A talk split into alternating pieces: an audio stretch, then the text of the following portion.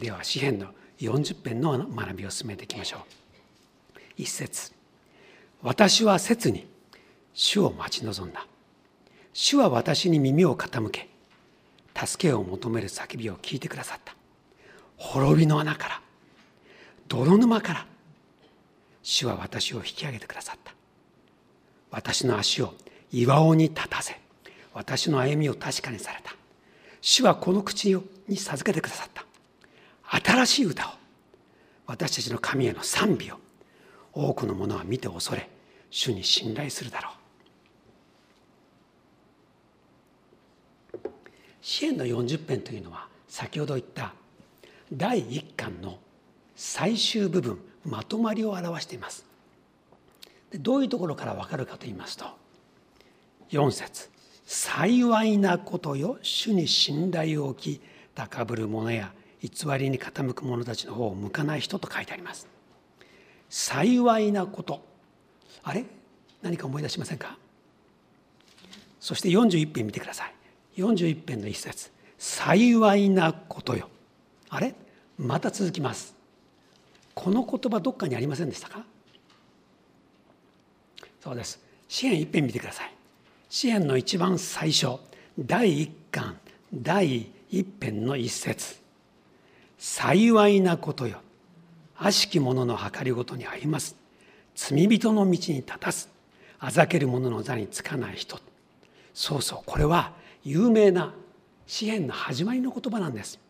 そして二編の一番最後見てください。幸いなことよ。すべて主に身を避ける人は。こうやって読んでいただいて分かりましたでしょ。これが初めで第一巻の終わりがまた同じ言葉で締めくくる。つまり詩篇のテーマは誰が幸いなのか。このように歩むならば幸いな人生を送れるよ。それが詩篇のテーマだったんです。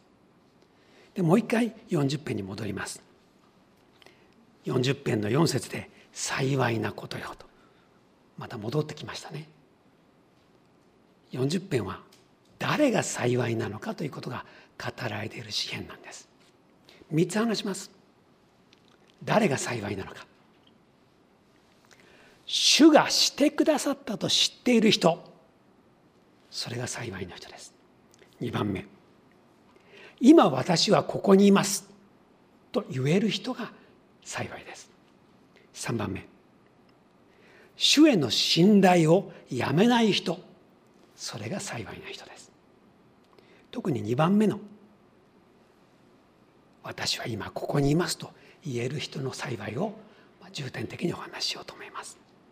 まず最初1節から6節の間で語られているのは主が私にしてくださったことに気が付いている人が幸いだということです。さっき読んでいただいた1節から3節を見ると泥沼から滅びの穴からあなたが救ってくださったと告白しています。主語は神様です。で泥沼からの救い滅びからの救いの意味は自分一人だったら必ず死んでいた。出られなかった。そういう泥沼を表しています。主が救ってくださった。一方的にその恵みと愛に感謝してるんです。で今は揺るがない岩盤の上岩尾の上に置かれているという栽培を語っています。3節を見ると主が私に賛美をくださった。正確に言うと主はこの口に授けてくださったという言い方をしてます。これも主がしてくださったことなんです。あの最近のねこう賛美を作ってる長澤さんって方いますよね。たくさん素敵な賛美作ってらっしゃいます。で長澤さんがおっしゃってるのは私の賛美は上から下ってきたものですよ。でそれを紹介してるに過ぎない。で賛美は新しい賛美は主から与えられたもの。口に与えられたもの。そういう証を聞くとダビデの言葉と重なります。賛美というのは主が口に備えてくださったものなんです。で5節6節などを見ていきますと神様がしてくださった恵みの数々をもう数えることができない。それを語っていますね5節。我が神主よ。なんと多いことでしょう。あなたがなさった苦しい見業と私たちの計らいは。私たちに並ぶものはありません。語ろうとしても告げようとしてもそれはあまりに多くて数えきれません、えー、皆さんの人生を本にしたらどうでしょうか。これねあのあんまり年を取るまで待ってると書けなくなっちゃいます。ですから書けるうちにその恵み書いてください。で今はあのインターネットでねあの10冊ぐらいの本でも自分なりに本作って出版できますのでやろうと思ったら本作れますのでね。ちょっと割高ですけどね。でもできます。だからこう自分の証を書いてください。でそれ一つ一つ書いてたらダビデが言うようにもう数えきれないってことに気がつきます。命を助けてもらったこと。試練で守られたこと。病が癒されたこと。たくさんありますよね。私もよくもねあの年を取ったせいでしょうかね。あの時は感謝だったね。って話が 多いですよね。いやよくあそこ乗り越えられたね。経済的にきつかったよね。そんな話お互いにして神様すごいね。って話をします。今日も夫婦で来てらっしゃる方います、えー、帰りの車で話してくださいああ守られたね。よかったねってあなたのおかげで今日があるいえいえあなたのおかげ。いえいえ君のおかげ。いえいえって言ってね。やってくださいね。そんなふうにしてこう主の恵みを数えてください。6節あなたは生贄や穀物の捧げ物をお喜びにはなりませんでした。あなたは私の耳を開いてくださいました。全焼の捧げ物や罪の清めの捧げ物をあなたはお求めにはなりません。あれ？この言葉どっかで聞いたことないですか？預言者ミカが言ってますよね。6章の6節。何をもって主の前に進み行こうか。幾千の生贄を携えていくべきだろうか。いや主は何を求めていらっしゃるんだろう。そう考えると神様は生贄の数を求めているんじゃない。そう預言者ミカは言いましたね。でダビデも気が付いてるんです。神様は生贄をたくさん持っていけばいい。それを望んでらっしゃるんじゃないんだって気が付きます。ミカも言いました。へりくだって。あなたの神と共に歩むことではないかって言ってましたね。神様が求めてらっしゃるのは犠牲の数あるいは献金をいくら高くしたかどれだけ犠牲的な奉仕をしたかそういうことじゃなくて神様が求めてらっしゃるのははっきりしてるんです。あなたです。7節8節。この詩篇の真珠のように輝く部分です。7節。その時私は申し上げました。今私はここに来ております。巻物の書に私のことが書いてあります。我が神よ。私はあなたの御心を行うことを喜びとします。あなたの見教えは私の心の内にあります。預言者ミカが求めたことをダビデは自然にしています。美しい言葉それは今私はここに来ていますという言葉です。少年サムエルが夜中神様に呼ばれた時に祭司から教えられて言いましたね「主よ私はここにおります。お語りください。サムエルの心と同じなんです。ダビデも今私はここにおりましています。言いました。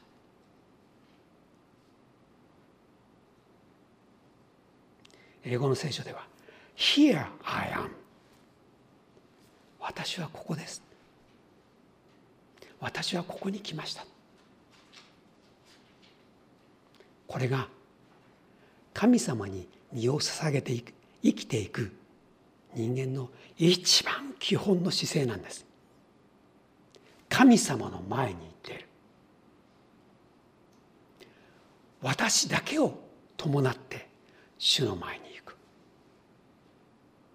幾千の生贄を神様は求めているんじゃない。私を求めてらっしゃる。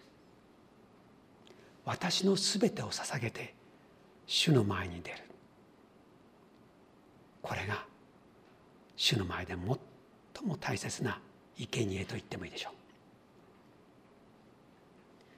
パウロが語ったローマ12章の一節のお言葉も同時に思い出すことができます。神様に捧げる最も尊い捧げ物は何だろう？パウロは言いましたね。ローマの12章の一節で。私自身を捧げること。そして神様の御心は何か。それを聞いて行うこと。それが最も大切な生贄だとパウロは言いました。パウロは旧約聖書をよく知ってる人なんです。今日の40編をパウロが知らないわけがない。だからむしろローマ12章の一節の言葉はパウロのオリジナルというんじゃなくてむしろダビデが言っていた言葉。いや聖書全体を貫いている神様の求めそして我々の応答がパウロの聞き取った言葉でありダビデの姿勢なんです。神様が求めていることなんですか？あなたです。私はここにいます。私はここに来ました。あなたの前に立っています。そしてあなたの願うことをしたいと思います。何でもおっしゃってください。それをします。でダビデ独特の言い方で言うならば巻物の書に私のことが書いてあるとそういう表現にしました。ダビデの時代の巻物って何でしょう？これは立法の書です。詩篇は今書かれている途中です。その後に書いてあるイザヤエレミアエゼキエルさまざまな預言書あるいはダビデ以降の歴史書などはまだ書かれていません。だから聖書はまさに立法の書が聖書と言ってもいいでしょう。聖書の中に神様の御心が語られている。立法に全部書かれている。ダビデはそう受け止めていました。でそれを別な言い方で言うならば私のすべきことが全部書いてある。だから私のことが立法の書巻物に書いてあるんです。でそのことはこう相互にこう関係する言葉になりまして立法の書に私がすべきことが書いてあるってことはつまり私の心の中にもあなたの見教え見心が刻まれています。それが8節の後半の部分。我が神よ私はあなたの御心を行うことを喜びとします。あなたの見教えは私の心の内にあります。ダビデすごいですね。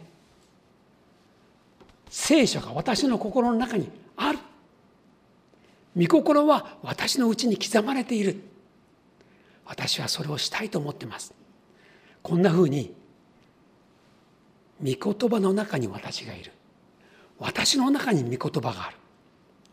これはパウロが言ってるように私のうちに主がおられ主のうちに私はいる。そういう相互に非常に密接な関係のことをダビデは言っています。だって思い出してください。イエス様が立法学者とのね議論で言いましたでしょ何が最も大事な立法ですか？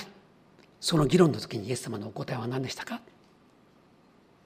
心を尽くして神を愛すこと。自分と同じように隣人を愛すこと。これが立法の中心だ。言ってみれば御心の中心だとおっしゃったんです。それは旧約のどこに書いてあります？新明記の6章とレビ記の9章に書いてあるんです。これびっくりしませんか？だからダビデに言ってること正解なんです。最も大事な御心は立法に書いてあるんです。心を尽くして神を愛せば愛せばいい。自分と同じように隣人を愛せばいい。そうすれば立法全体は実行できる。でそれは旧約も新約も変わらない神様の中心的な御心なんです。あのよくねあのクリスチャンの人が言います。私神様の御心が全然わかんないんです。違うでしょこんなはっきり書かれてる。イエス様も言ってらっしゃるんだから御心は明確でしょ。心を尽くして神様を愛せばいいんです。これが御心。自分と同じように隣人を愛せばいいんです。これ御心。それをすればいいんです。マタイの最後に書いてあった全ての作られた人に御言葉を述べ伝えてキリストの弟子とするこれがイエス様が付け加えられた宣教に関する命令だと言ってもいいでしょうね。そう考えたら大宣教命令とそしてこの黄金律一番大事な立法を守ればまさに神様の御心を完全に守れるんです。あとはそれの応用編枝葉になってきます。だから御心ははっきりしてます。だから神様のお心を実行していきましょう。そして我々の姿勢は神様前に出て行ってここに私がいます私を使ってください私は何でもしますどこへでも行きますいつでも従いますそういう心を持っていればそれは神様に喜ばれる人の姿なんです。八節我が神よ私はあなたの御心を行うことを喜びとします。これは実に自然な信仰者の姿勢なんです。私が高校3年の時にイエス様を信じて最初の頃は神様の御心に従うとかね。そういう内容がどうもこうなんか自分の中でピンとこなくて私は割とそういうのやりたいことをやる。あのなんかこう従属するみたいなのは嫌だななんていうふうに初期は考えていました。でも聖書をずっと読んでくるうちに分かってきたんです。私は作られたもの。さまざまな形でダビデが言ったように救われ癒され守られ賛美の言葉まで添えられてそしてさっきちょっと言葉飛びませんでしたが6節の最後の方にある耳を開くというのも神様のなさることで我々に悟りを与えてくださる。そういうことも全部神様から来るものです。でそんなふうにして目が開かれ耳が開かれて主の前に立てるようになる。そして主に従っていく。これこそが人の美しい姿なんです。で9節10節ではそんな自分なので神様の素晴らしさを賛美している。人々に伝える。礼拝する中でお互いに分かち合う。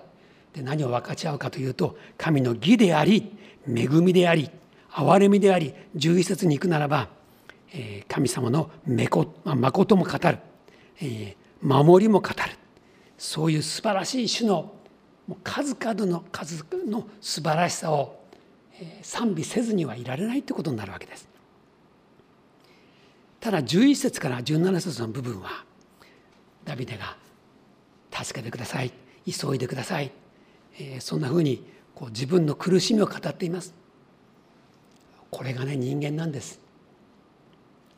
自分のあるべき姿が分かり献身の姿勢を見せながらも日々に押し寄せる試練悩み自分の罪というものを考える時に神様の助けなしには生きていけなくそしていつでもあなたに頼るその姿勢を忘れないってことが書いてあるわけです。だから3番目にお話ししたのは主への信頼をやめないことです。それが幸いな人なんです。17節私は苦しむ者貧しい者です。主が私を顧みてくださいますように。あなたは私の助け。私を救い出す方。我が神を遅れないでください。急いで私を助けて。そういう状態の人もいると思います。先ほどの段階を踏みながらああ私は主に助けられてきた。ということに気がつき私はここにいますと言ってはっきり献身の姿勢を表しけれども日々のいろんな悩みの中では主に助けを求め続ける。それを忘れないことですね。そのように歩むならば何があっても幸いですよ。そういうふうに支援は語るんです。今日はどんな感じで生きてますか？ああ外のお天気と同じように天気は晴れてるが風は冷たい。そんな毎日だなっていう人いますか？神様があなたの心に温かい炎を灯してくださるように祈ります。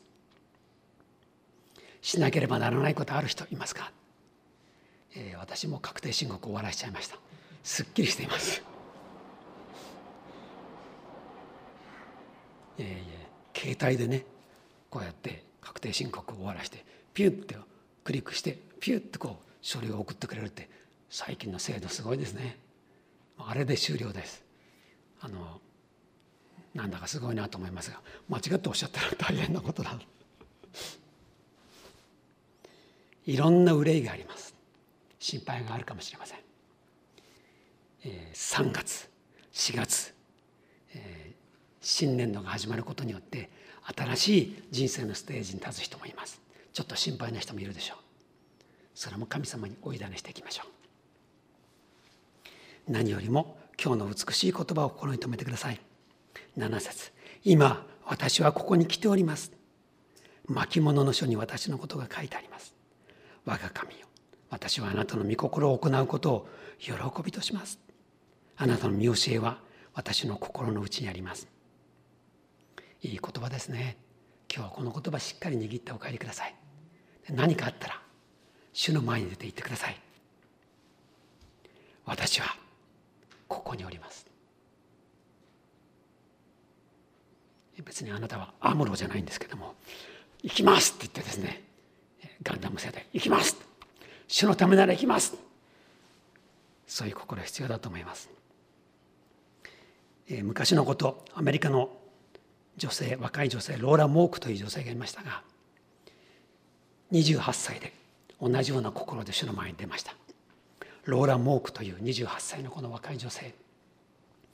私はここにおります。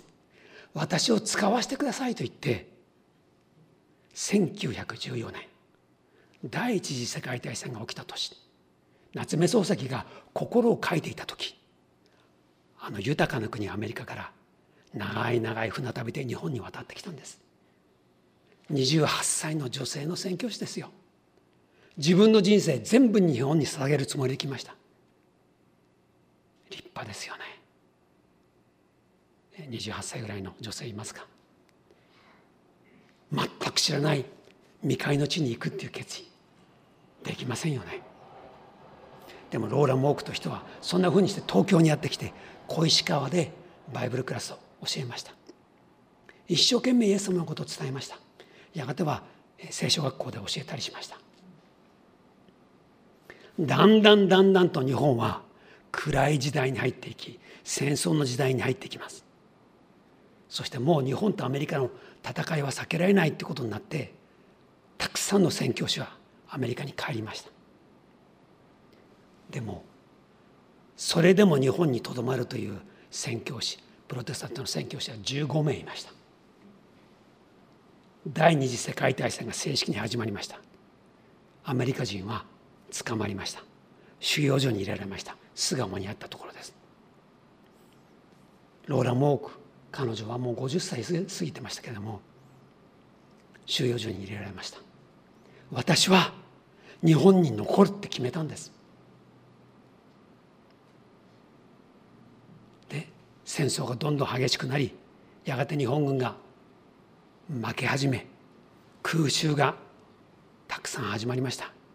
東京にいたら危ないです。でその収容所の中で日本の係員が穴を掘り出したんです。ローラ・モークさんは「何してるの?」って聞きました「いや僕が掘ってるんです」誰のための？いやあなたのためです。そうするとローラ・モークは言いました。私のための防空壕はいりません。私は毎日祈ってることがあるんです。空から降ってくる爆弾が私に当たりますように。そうすれば日本人に当たらなくて済むでしょう。日本人のあの大好きな子供たちに当たらなくて済むでしょう。だから私は神様爆弾を私に落としてくださいと祈ってるの。防空壕はいりません。それを聞いたもう係の人はもう雷に打たれたようになりました。なんてすごいんだ。泣く子も恐れる特攻の警察。その人がその話を聞いてこの人の信仰は本当に見上げたものだと言ったんだそうです。で幸いその後しばらくして戦争は終わりました。よかったねと収容されていたアメリカ人たちは喜びました。ところがもしかしたらアメリカ軍が正式に乗り込んでくる前に収容されているアメリカ人は皆殺しになるんじゃないかって誰かが言ってその噂が本当のようになってみんなに広まったんです。そしたらさすがの宣教師ローラ・モークさんも心が震えて「はあ殺される。ここまで守られたのに」と思ってガタガタしました。そんなふうにして信仰が弱った時にガラーンとした収容所の部屋の中に端の方に男の人が立ってたんです。女性だけが収容されてる部屋に男の人がいるのは変だなと思いました。近づいて顔を見るとイエス様なイエス様だって分かったんです。それで言いました。お願いです。私のことをずっと見ていてください。そしたらイエス様がお答えになったというんです。私はずっとあなたのことを見てるよ。あなたが私のことを忘れちゃいけない。それだけの短い会話をして涙があふれて「そうでした。ありがとう。ずっと見ていてくれて」でその幻によってその会話によってローラ木さんもう一回自分を取り戻して穏やかな信仰に戻り戦争を終えさらに日本に残り混乱した日本の中で福音を語り続け67歳までいて日本に帰りました。私はここにいます。人生の折々主の前に語れること信仰告白できたらなんと幸いでしょうか。土壇場でもそうです。主よ私はここにいます。弱いです。さっきの17節の言葉で見れば苦しむものです。貧しいものです。でもあなたの前に出ます。ここにいます。そうすると16節の最後のように主は大いなる方と言って主を賛美する言葉がやがて生まれてきます。あなたの番です。あなたも言いましょう。私はここにいます。私のことはあなたの巻物に書いてあります。そしてあなたの見教えは私のうちに刻まれています。お祈りしましょう。しばらく自分の言葉でお祈りください。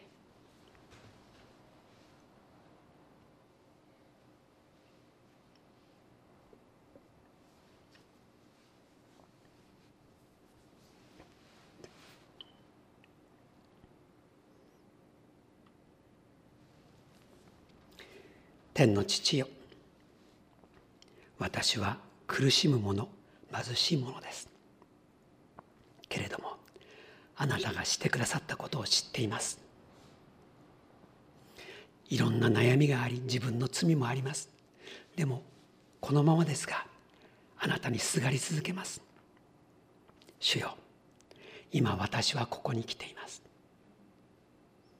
あなたの御心を行うことを喜びとしています。私をお持ちください。イエス様のお名前によってお祈りします。アーメン。